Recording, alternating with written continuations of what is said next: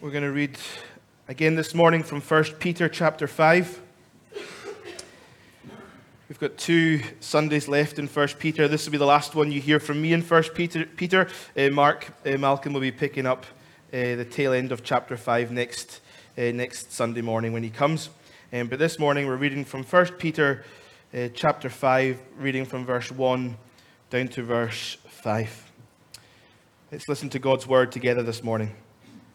So I exhort the elders among you, as a fellow elder and a witness of the sufferings of Christ, as well as a partaker in the glory that is going to be revealed.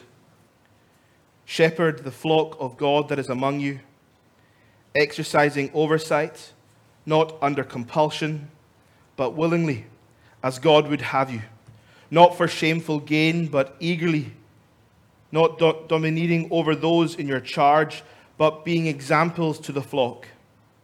And when the chief shepherd appears, you will receive the unfading crown of glory. Likewise, you who are younger, be subject to the elders. Clothe yourselves, all of you, with humility toward one another.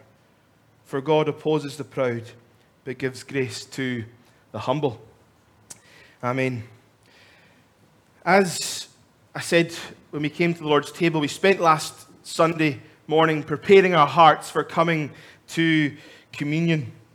And we thought about how we're safe in Christ, that we escape God's wrath and God's judgment uh, because we're found in Christ, that we've been washed by his blood because he died in our place and he took our punishment, he took what should have been ours. But I also want to say this morning that that is half the story. Because we're not just saved from hell, we're saved for heaven. We're not just saved from a lost eternity, we're saved to a glorious and hopeful eternity. Absolutely, Christ died in our place. Absolutely, He's rescued us from the curse of the law. Absolutely, He bore God's wrath in our place as His bride. But the gospel doesn't finish there. That He rose again and actually, there's a newness and a hope of life everlasting. And there's the crown of glory for those who are in Christ. So we are saved from hell, but friends, we're also saved for heaven. Verse 1 begins with Peter bringing this strong encouragement to the elders. And he begins verse 1 by saying so, or some translations have therefore. And when we see a therefore, remember you always have to ask, what's it there for? So, what he is saying just now in chapter 5 is following immediately and directly on from what he has just finished saying in chapter 4. If you can remember back to last week, at the end of chapter 4, he's been speaking about judgment starting at God's house. It begins with God's people. So it feels a bit strange then that he goes on straight to uh, bring this strong encouragement towards the elders after speaking about judgment coming to and beginning with the house of God.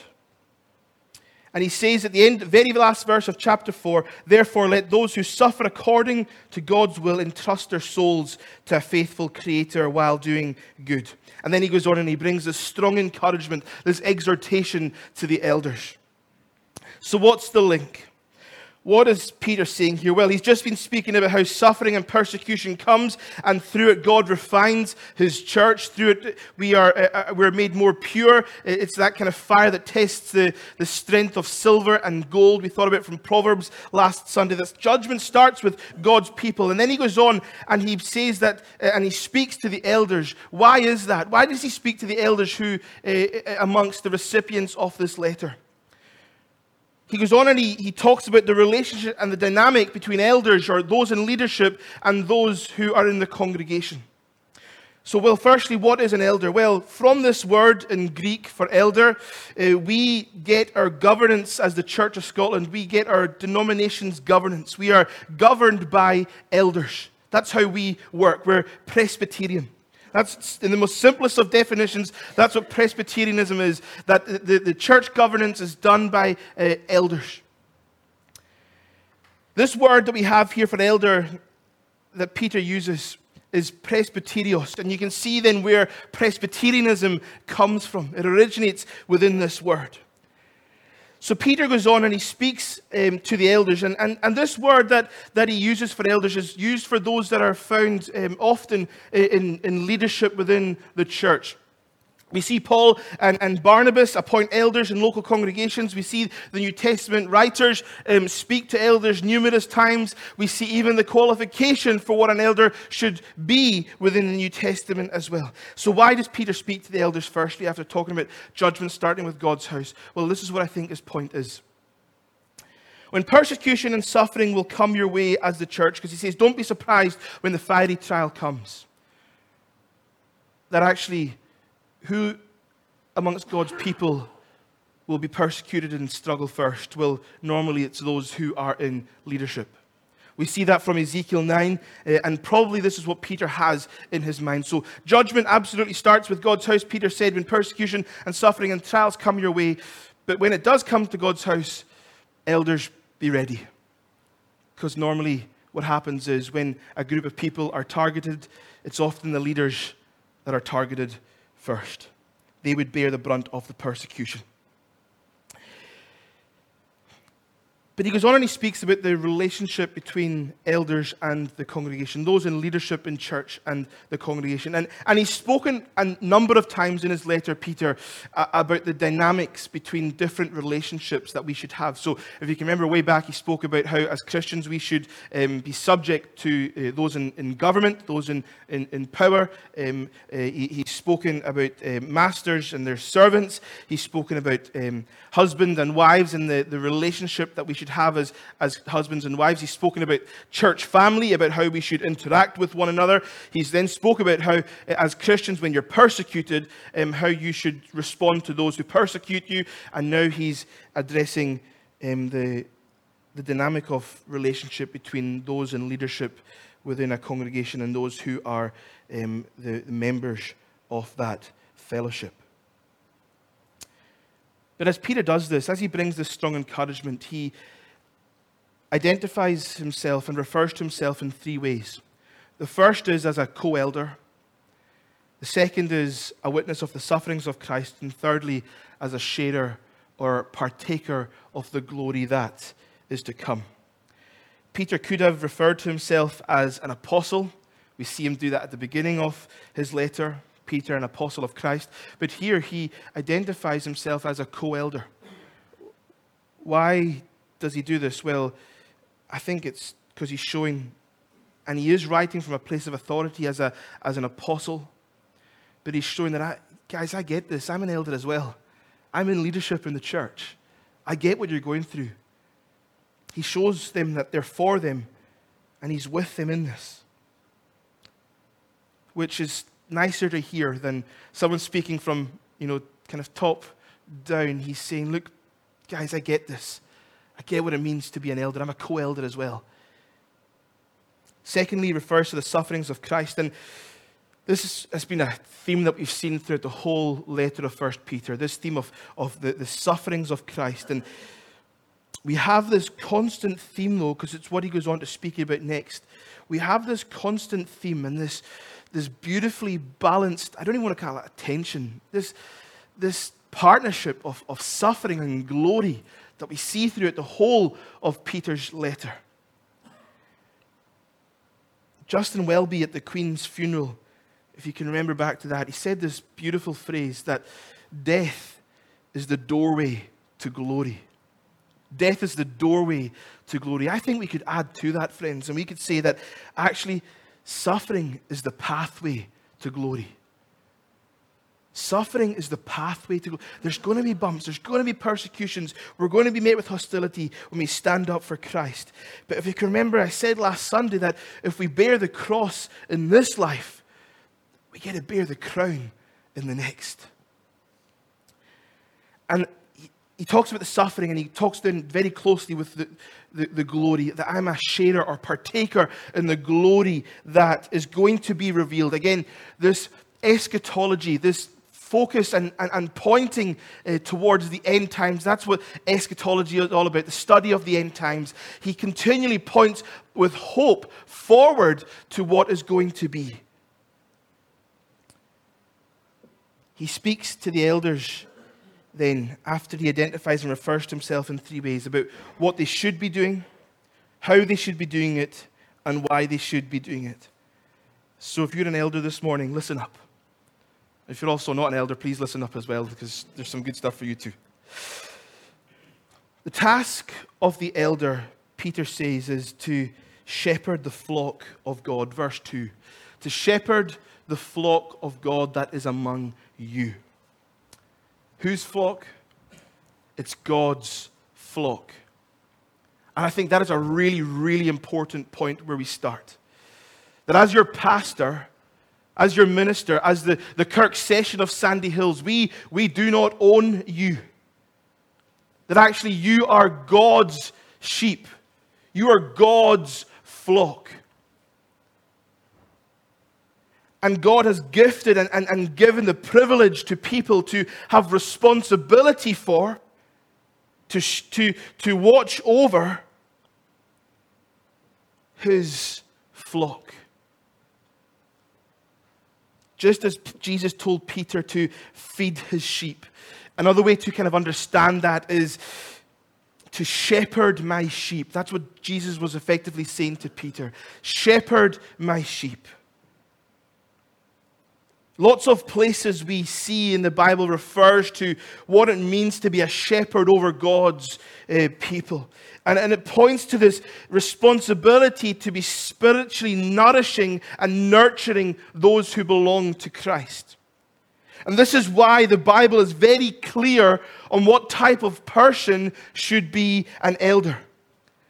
And if I'm, if I'm really honest, and I always try to be honest, I think the qualifications that we see within the, the, the, New Testament have probably been ignored in vast parts of the Church of Scotland. And it's been made more about status in the community rather than the character and the godliness of the individual. Because we have a responsibility to be spiritually nurturing God's people. But here's the wonderful thing, and the thing that gives me sleep at night is it's also your responsibility, people of God. It's your responsibility to be in your word. It's your responsibility to be praying. It's your responsibility to be in God's presence. And if this is it, if this is the only place you're fed in your Christian life, you will limp your way to eternity. If you only ate once a week, you wouldn't be much use. You need to be in your word. You need to be praying. You need to be in God's presence. It's your responsibility to grow in your faith. And here, what I, what I think is what we see on a Sunday morning is, is not for me to try and light fires in your life. It's actually, it's your responsibility to tend to that flame for God's passion in your own life. But as we gather on a Sunday, could you imagine if every day of the week that you spent time reading God's word, you spent time in His presence praying, you spent time worshiping Him, and that you began to grow and grow in your passion and burn brighter and brighter? Could you imagine what the blaze would be like on a Sunday morning as we gathered? The East End of Glasgow would have no chance. They'd have to take note of what's happening. They'd have to see. But if this is the only place that you're being fed, friends, it's not enough. Get into your word. And Peter points to how they should act, how the elders should act by, by, by listing three sins, which is quite an interesting way to do it. He lists three sins, and by doing so, he's telling them how they should behave. What does he say? He says to them, Not under compulsion, but willingly, not for shameful gain, but eagerly, not domineering over those in your charge, but being examples to the flock. You know that thing that I say to my children, and you probably say it to your children too if you've got them? Don't lie. What are we saying by that? Tell the truth. That's what Peter's doing here. But we, when we say don't lie to someone, we're encouraging them to actually tell the truth. Stop doing that wrong. You know, do what's right. And that's what we see here. Don't serve out of compulsion, but do it because God has called you and you're willing. Don't do it under compulsion. Do it with, with a, a cheerful heart. Do it with, with gratitude. Do it with uh, what a blessing it is to be able to serve the Lord. Secondly, don't do it out of greed, shameful greed. There's lots of ways that we can be greedy. And, and one of them within leadership often is, is being power hungry. That we just we want that extra wee bit of power. But actually, the, the, the, example here uh, and the real emphasis here when he's saying shameful greed, he's talking about, you know, don't do it for financial benefit. You know, so don't be greedy, be, be generous as elders. Thirdly, don't use your position to oppress people or abu- abuse your authority. And friends, this is probably one that we see happen time and time and time again in leadership. When leadership is bad, it's often because someone has stepped over the mark, they've stepped over boundaries, and they begin to oppress those who are in their leadership. But the kickback against bad authority or bad leadership isn't just no leadership. The answer to bad leadership is to strive for godly leadership.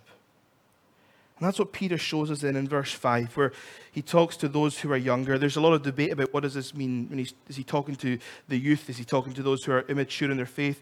Is he just talking to those who aren't elders within the church? There's evidence for all of them. We don't have time to go into it this morning. But you know yourself that when you find someone who is generous, who leads with generosity, who leads with, with just a, a, a joy and a, sense of, of gratitude, who, who leads not as, as someone who oppresses you, but someone who actually looks to enable you and encourage you. It, it's a joy then to be subject to somebody like that, isn't it? You, you want to be around them, you want to be led by them. So strive to be godly leaders in this place. And how does leadership go so badly in the church? Well, I think Peter shows us the answer to that as well.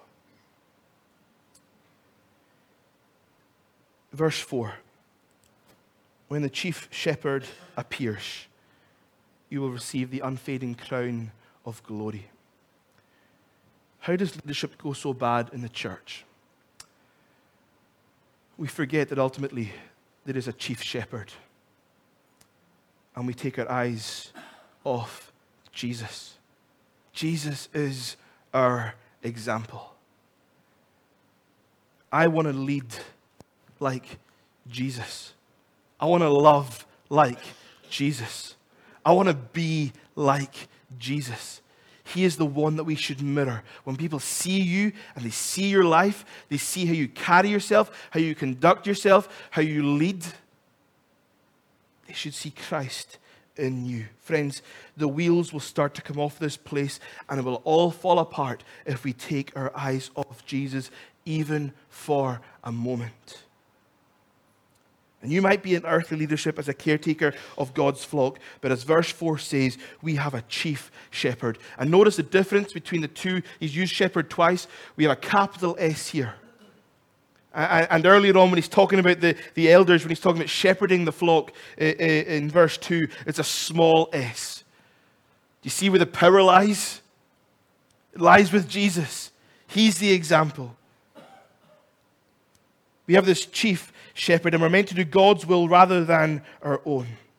And this shepherd who suffered, this chief shepherd who died, and this chief shepherd who rose again and then ascended, Look what Peter says here as well. Again, it's just pointing forward, this hope of what is to come. When he appears, when the chief, the chief shepherd appears, you will receive the unfading crown of glory. Twice, Peter has pointed in this very small section about the glory that awaits uh, God's people. When the chief shepherd appears, friends, what a day that is going to be. What a day it will be when our Savior returns.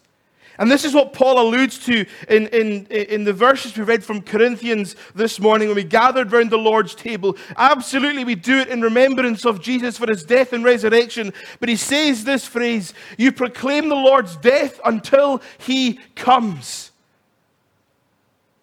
In communion, we look back on what Christ has done.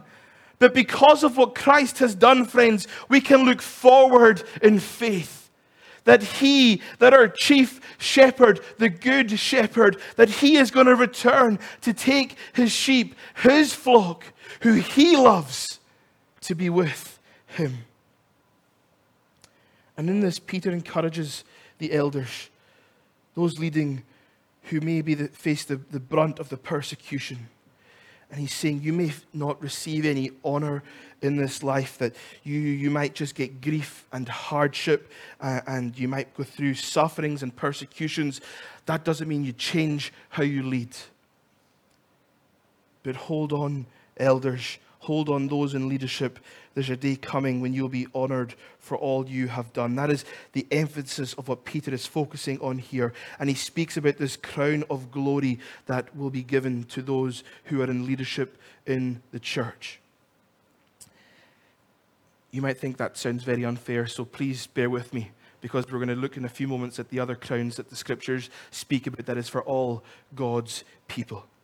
But this Greek word for, for crown here was, would have been the, the, the, the kind of crown, it's more like a, a wreath um, that was made of, of um, olive and, and other bits and pieces that would be placed upon the heads of those who won uh, in athletic games back in Peter's day. So he was giving them a visual kind of understanding of what that looked like. We could kind of talk about in our day uh, about the, the medals that those who come first in the Olympics that they, that they, get, that, that they, they get to wear but that one day you, they'll eventually fade because it's made of stuff in this life.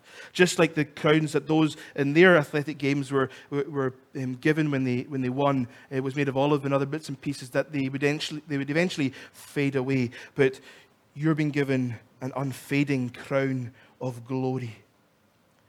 It's unfading because it's not made of this world, it's from the one that is to come.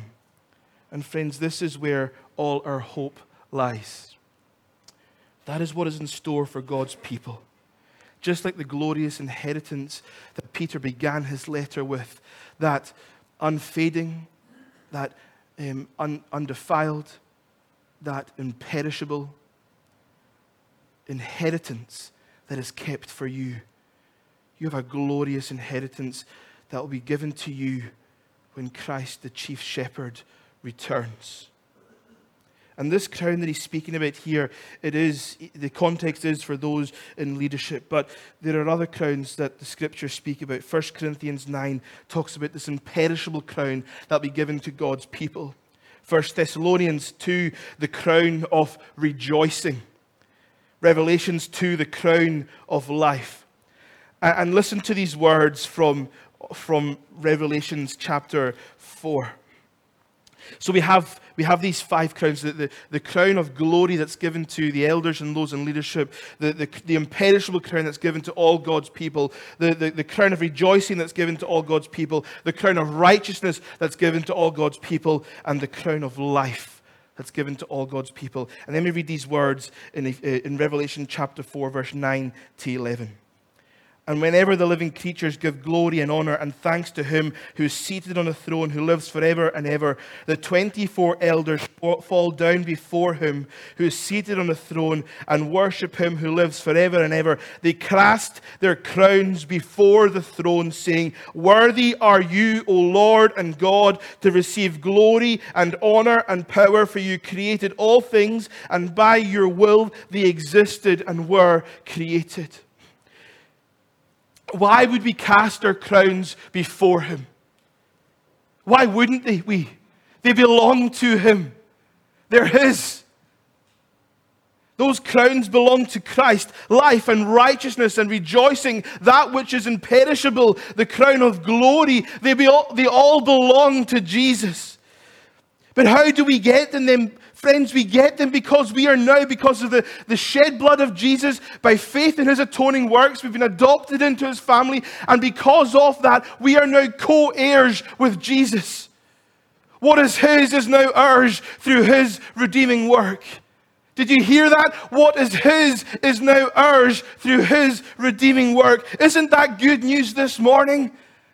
That there is blessings upon blessings. There is benefits that are belong to Christ that are now mine because of Jesus and his atoning work. Jesus took the crown of glory from his head. Isn't that what Philippians says? That he set his glory aside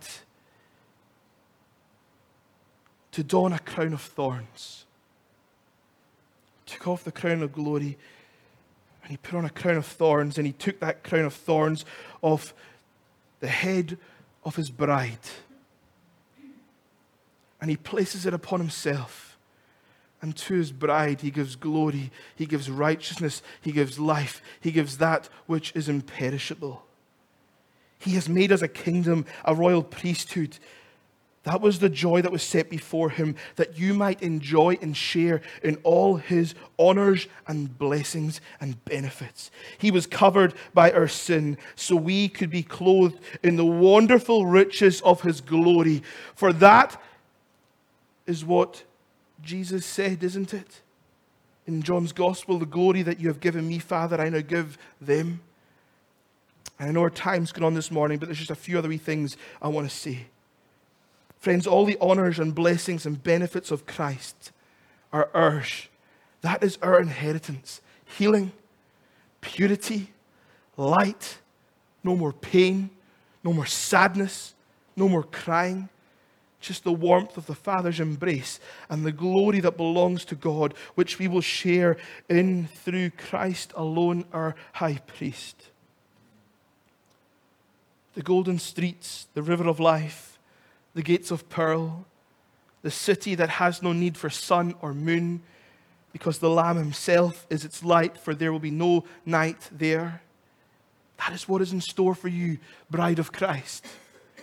But as D.L. Moody once said, the great attraction of heaven will not be the pearly gates, its golden streets, nor its choirs of angels, but it will be Christ Himself bride of Christ, beloved of God, hold on.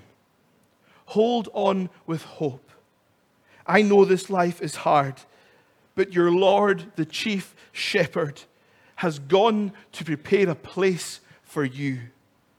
And what a glorious place that will be.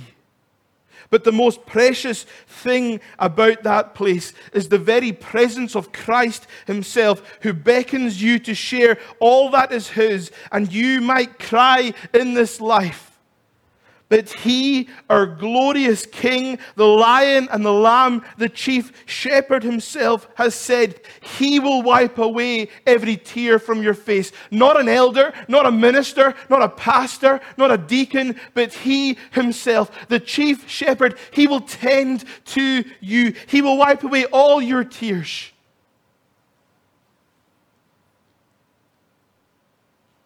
We will gather before him and we will enjoy him with no end forever and ever, till we cast our crowns before thee, lost in wonder, love, and praise. But, friends, don't wait till then. Let us get lost in his wonder, his love, and his praise this day, for he is always worthy. For worthy is the Lamb who was slain and may he receive all glory, honor, and praise. Amen.